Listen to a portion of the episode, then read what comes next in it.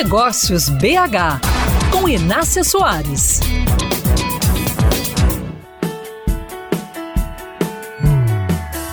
Mesmo o gestor menos antenado já percebeu que muita coisa mudou na forma de lidar com a equipe.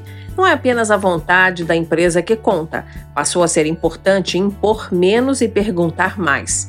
Pode ser que não seja esse ainda o caso da empresa que você comanda, onde o mantra do passado, manda quem pode, obedece quem tem juízo, ainda deu o tom das relações. Pois é, mas se tudo muda nessa vida, por que não mudarão as relações de trabalho?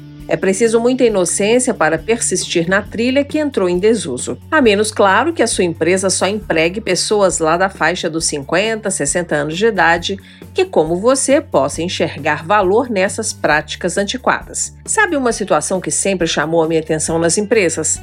a diferença entre os banheiros que eram oferecidos aos clientes e aqueles que serviam à própria equipe. O papel higiênico, o sabonete, o acabamento eram melhores quando voltados para os visitantes. O mesmo se repetia no refeitório ou na cozinha. Os utensílios eram os menos bonitinhos possíveis. E o bebedouro? O que atende os clientes é eletrônico. O que serve à equipe é antigo, desconfortável e nem sempre o mais limpinho possível. E aí, se você chegar às mesas e cadeiras de trabalho, também encontrará alguns cacarecos. Após descrever esse rol de defeitinhos na atuação das empresas junto às suas equipes, quero lembrar que a primeira pessoa a falar bem do seu negócio tem que ser o seu empregado. É o cliente que paga a conta? É, mas é o colaborador que produz e entrega o que vai atrair o cliente. Vamos falar mais sobre negócios? Você me encontra nas principais redes sociais, no perfil Inácia Soares.